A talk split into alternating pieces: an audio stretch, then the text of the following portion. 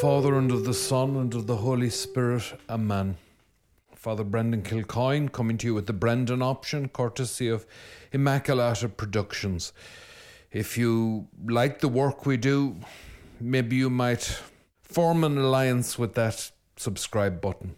Get to know it. Also, visit us on Patreon and throw us a few quid occasionally. This is an important moment for us. Perhaps not for you, but it is for us. This is our last audio podcast. Didn't Woody Allen make that film Radio Days, the nostalgic look at the golden days of the radio? Well, radio days are over. We're hitting the silver screen. We're going for talking pictures. We've been working towards beginning our visual presentations, and from now on, that's what's going to be happening. Now, we're starting with quite short ones 10, 15 minutes.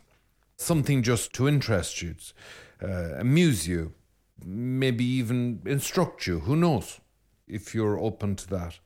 And then we'll take it from there. We envisage something more ambitious, a good length podcast with interviews and the whole bit. So that's where it is with us. That's how the form is with us.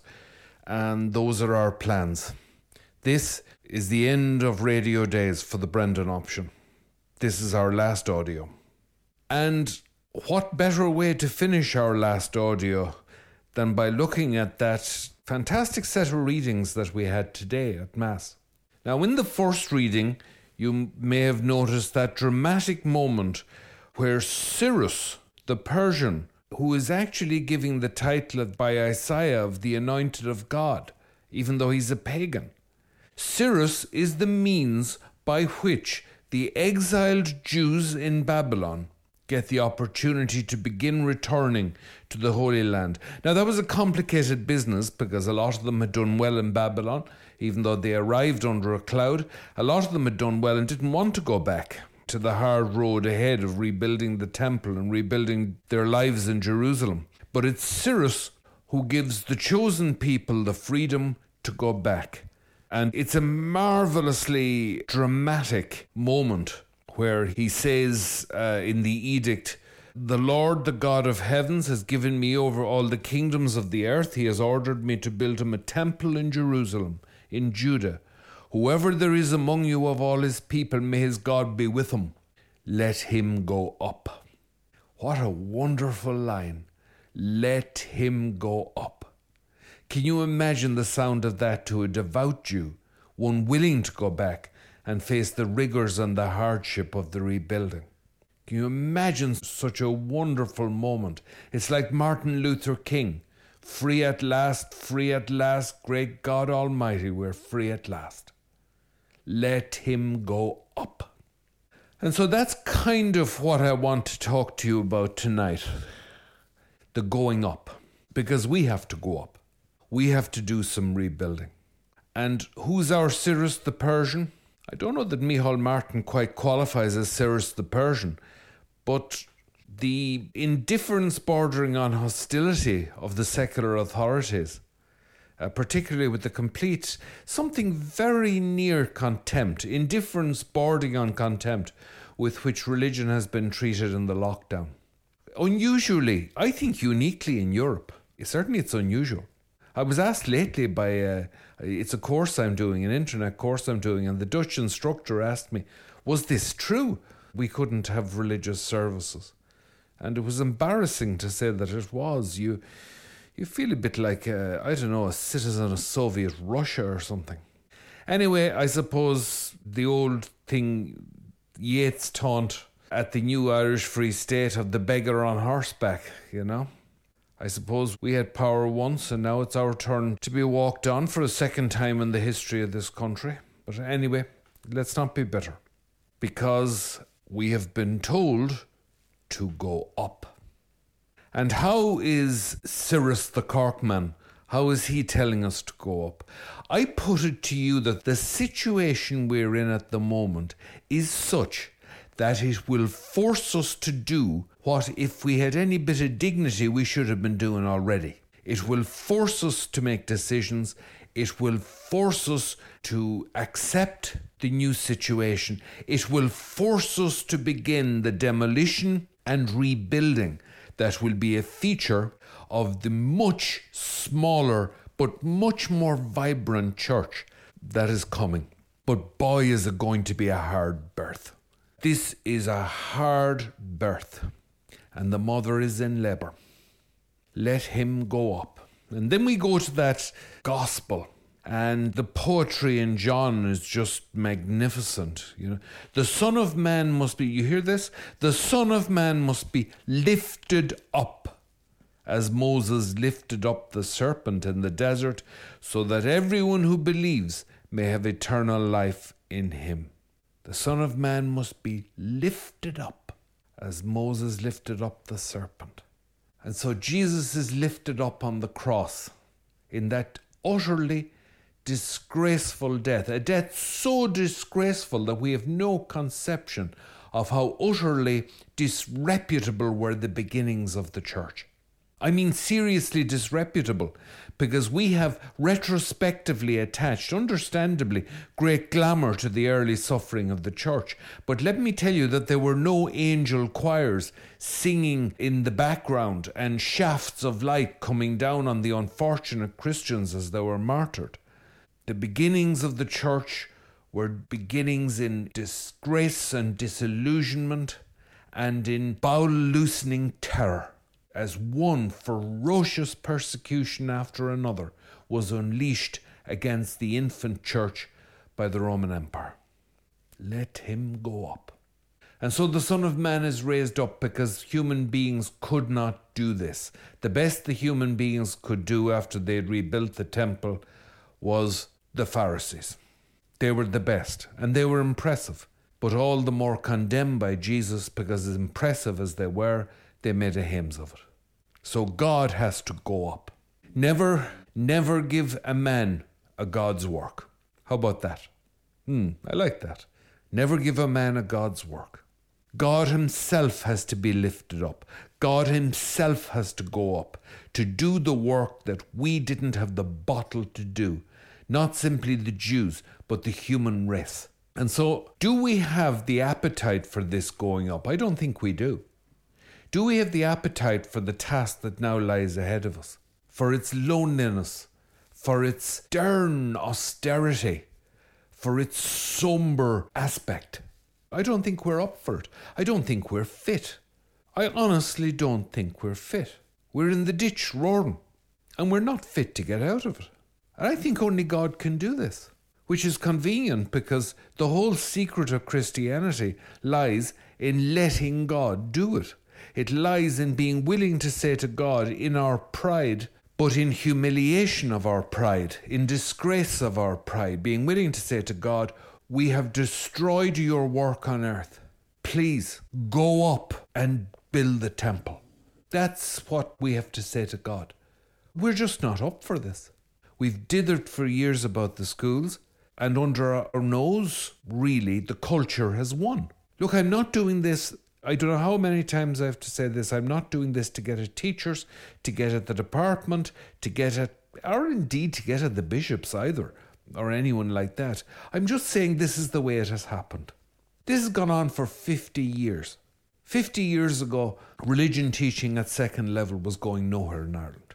50 years ago. And it's still going nowhere. And, and that's with the greatest of respect to the exceptions. The exceptions are few and far between, from what I hear, to be honest. The exceptions aren't, aren't a huge number. And so we say to God, You go up. Look at the, look at the pig's breakfast we've made of this. I mean, this was going to be hard anyway. This is Leviathan. This is Behemoth. This culture and the enormous power of the, of the state and its moral confidence. And we ruin our trousers in front of it. I'm sorry. An earthy image, I know. I'm a peasant. What do you expect? We insult our tailors. We banjacks our breeches in front of this power that is the culture, the media, the state. And sometimes they're almost indistinguishable. I think it's time to just put our hands up and desperately try quickly to cobble together uh, an alternative means of giving religious instruction outside of school. I really do. And that's only one of the things we have to do. Let him go up. Yeah. A lot of the Jews didn't want to stir. And who could blame them? But apparently, a lot of the Irish priests who were educated at the expense of the French and Spanish Austrian crowns uh, during the penal times didn't want to come back. And who could blame them? Come back to living in a thatched hovel, on the run, no money. Yeah, you could see humanly. You need, uh, that takes real faith. That takes real faith. Do we have that faith? Do we have the faith to go up? I don't think we do. I don't think we do. I think Cyrus the Persian could wear himself out. But this culture will do the work of Cyrus the Persian, I'm telling you, because it's going to squeeze us like toothpaste out of a tube. It's going to push us because we are increasingly so unwelcome and so alien. Now, it depends on what, what's the Catholic Church willing to be. Are we, are we willing to be? Because there might be possibly a vacancy going for uh, religious house poodle, you know? Malcolm X once viciously satirized black people who worked in the big house on the plantations as opposed to the um, the ones who worked out in the fields, which was crucifying work in the cotton fields. So the butler and, and all all those, the footmen and everything who worked in the big house, they completely identified with the master. And Malcolm X imitated one of them. He said, if the master was sick, they wouldn't ask, What's the matter, Massa? Are you sick? They'd ask, What's the matter, Massa? We sick? We sick? There's a vacancy for that. To be the house Fenian, the house Taig, the house Croppy. Yeah, we could suck up to the government and turn up at all the big dues and, uh, you know, sort of come out with what we're expected to come out with and uh, preach what we're expected to preach. And, oh, you know, you don't need me to tell you this. You can see how this would go. What's the matter, Massa? We sick? Nah. Well, I'm not against urbanity, but I'm for retaining our unpasteurized nature. It's going to be difficult. It is difficult. You can't disrespect the state either. That's very, that's very bad and could have very bad effects. And yet you have to put your case. So, what we're going to need are people. I'm not saying we don't have them, I'm just saying we're going to need them. If we have them, then that's fine, isn't it? And if we don't have them, then uh, we better ask God for them. We're going to need people who can, you know, they that a uh, good few of the present crop of French bishops can do it they can hold their own with the with the government and yet not back an inch. That's a tricky business. Because on the one hand, it's easy to be the house Fenian. On the other hand, it's in a way easy to be the field hand, to be the back alley croppy, to be the desolate, the abandoned, the dispossessed. But it's very difficult to do both. Whoa, is that difficult? Martin Luther King could do it. Probably Malcolm X, if he had lived, would have got better at it. He was very young. I think he was only 40 when he died. And he was already maturing and deepening. Yeah, I don't know. It's a tricky business. And then we come to the next business because there's you as a Catholic, right? You're there as a Catholic. And you're going to have to be faithful to Christ in the world, in Babylon, right? and yet you have to go up. You have to rebuild the temple. So, how do you do this without being, on the one hand, regarded as some sort of reactionary Catholic Neanderthal, or on the other hand, simply becoming, you know, again, a tame Fenian? How do you do this?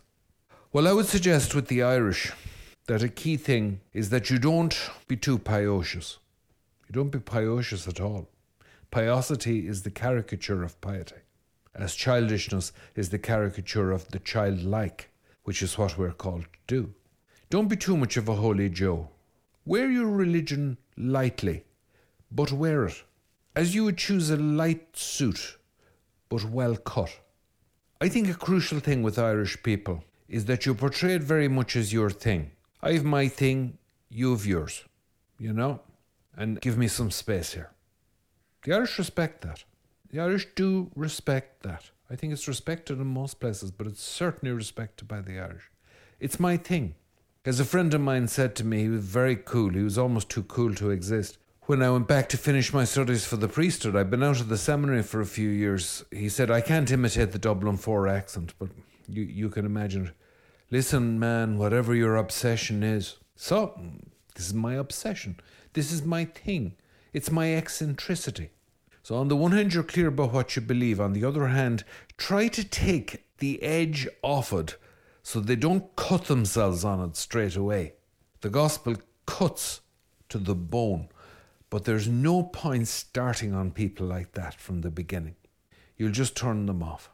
A guy I knew once, really nice guy, uh, priest, very, very conscientious, and uh, he had this, you know, this friend. She was she was a woman, and and she was living with a guy she wasn't married to, and that kind of thing. And my friend isn't good at this sort of thing, and he he, uh, you know, he said I have to say something to her, and yet I can't offend her. And in the end, he got himself so worked up that he turned to her as they were going into uh, some sort of a family celebration, a dinner, and he said, "You know," he said, "you're you're going to have to think of the judgment."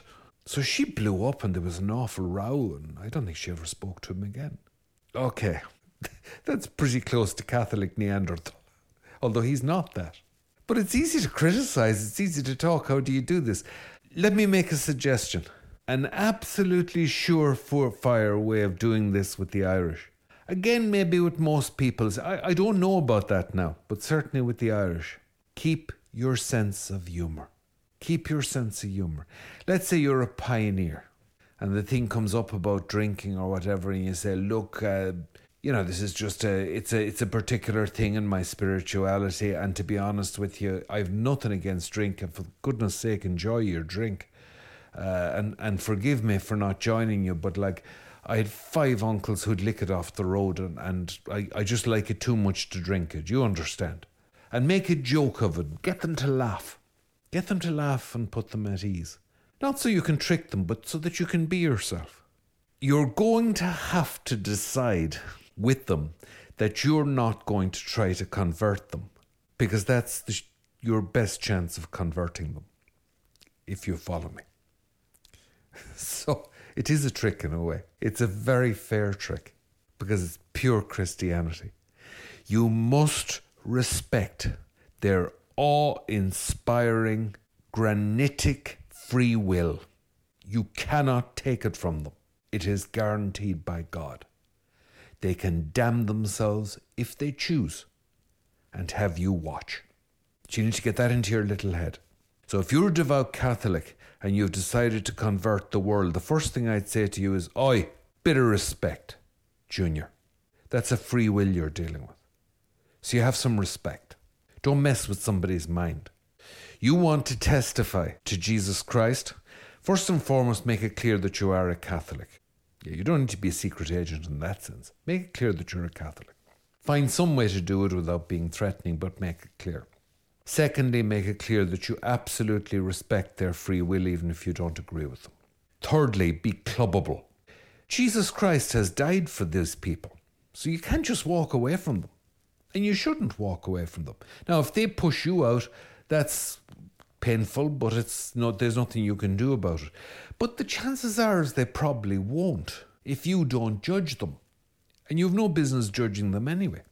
And let's say one of them wants to bring up abortion, you go, look, oh wow, that's you know my feelings on that. That's that's that's a huge issue, but like I don't want to offend you. You you know where I'm coming from on it. I just really feel everyone should get their shot.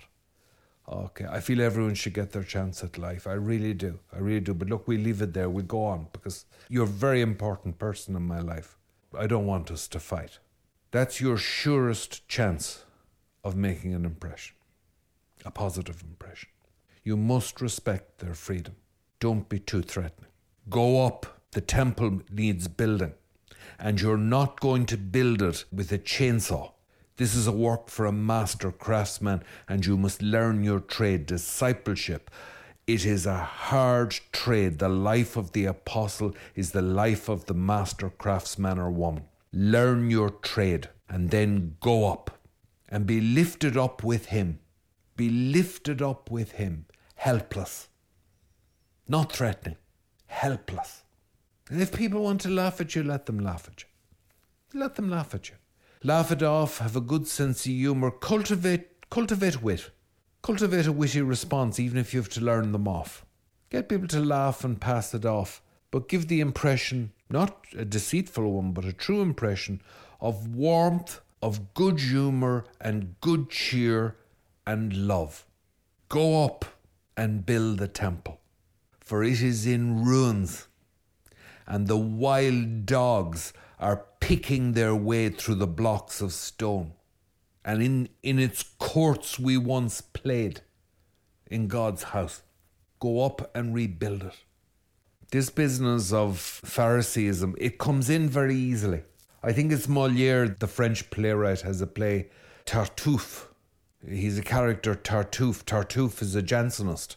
Tartuffe is a self righteous judge of, of every. He's wrapped up in his own election, his own righteousness.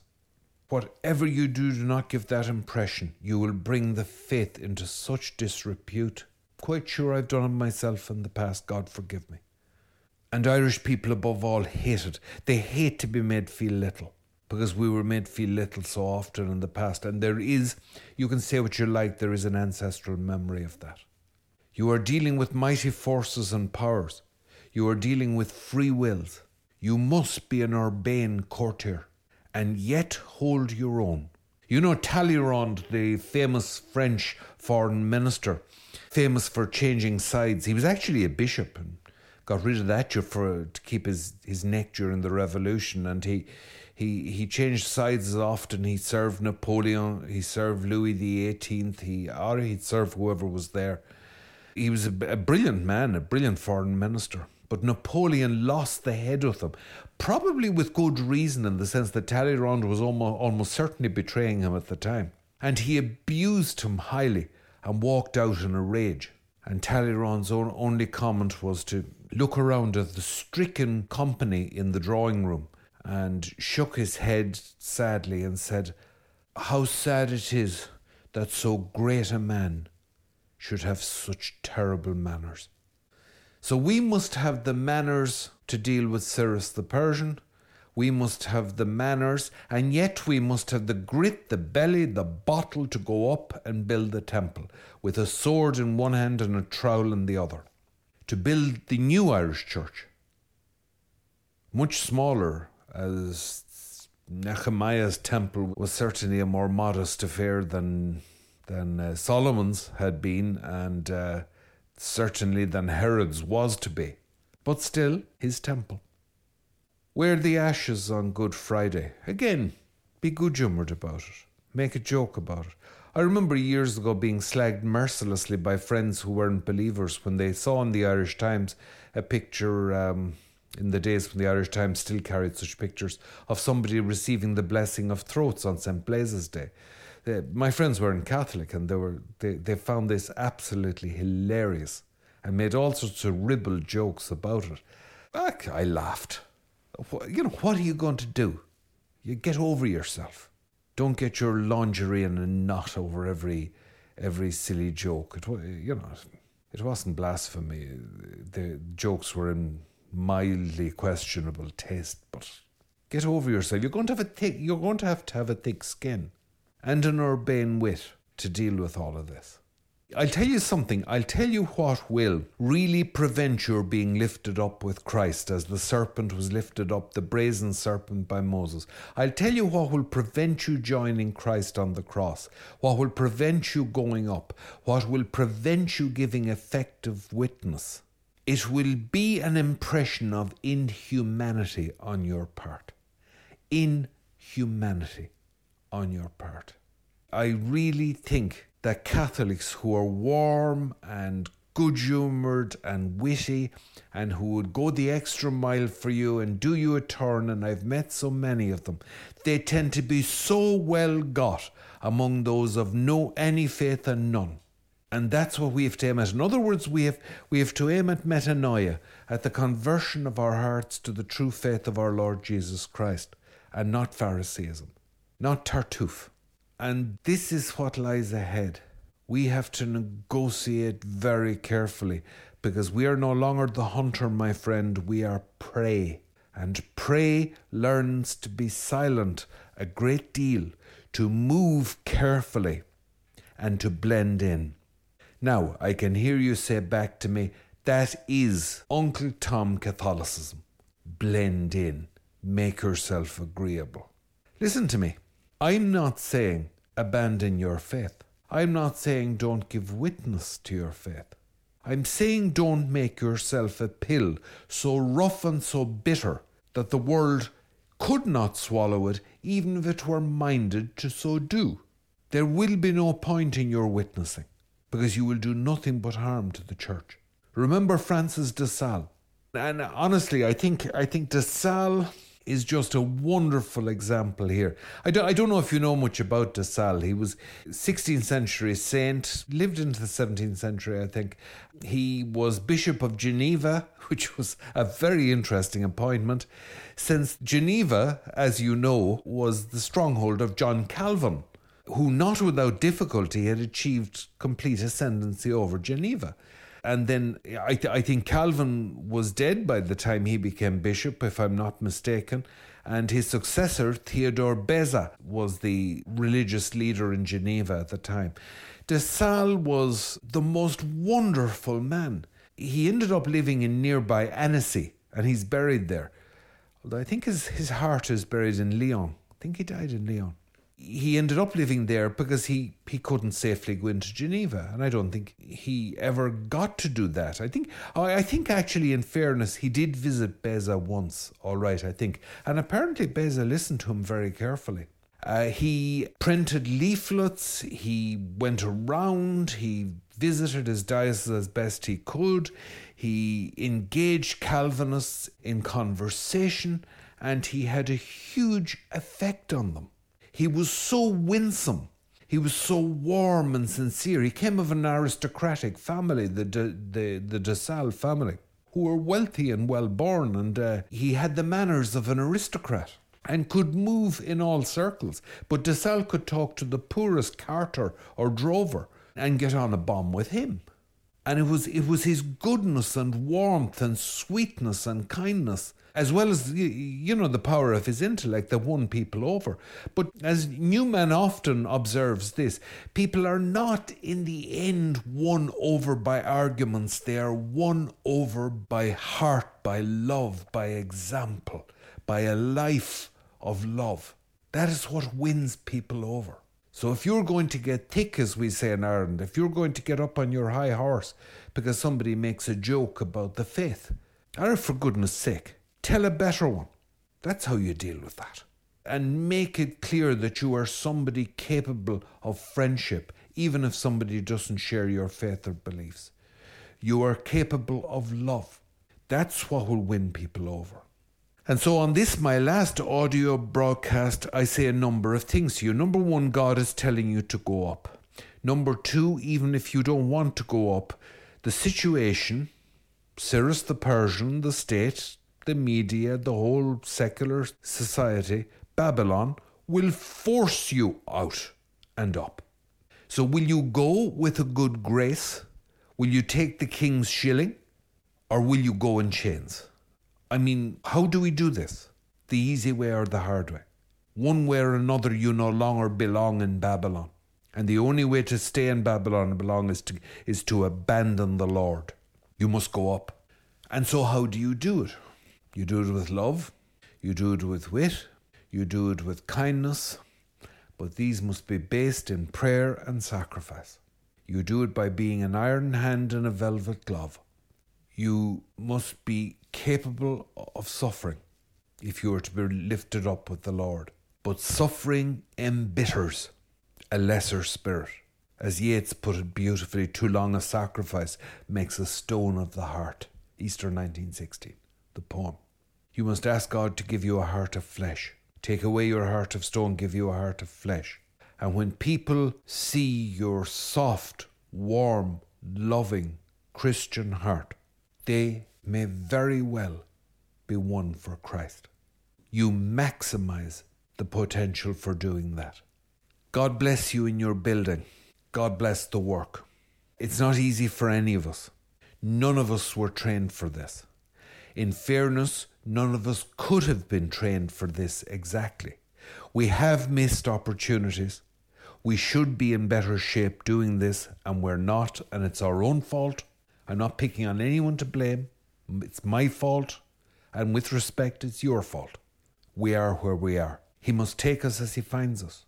We don't have the strength or the faith to do this on our own, so we have to actually turn to God and ask God, You go up and bring us with you. You go up on the cross and bring us with you. God bless you as you go up, and God keep you when you get there. There's work to be done. In the name of the Father, and the Son, and the Holy Spirit. Amen.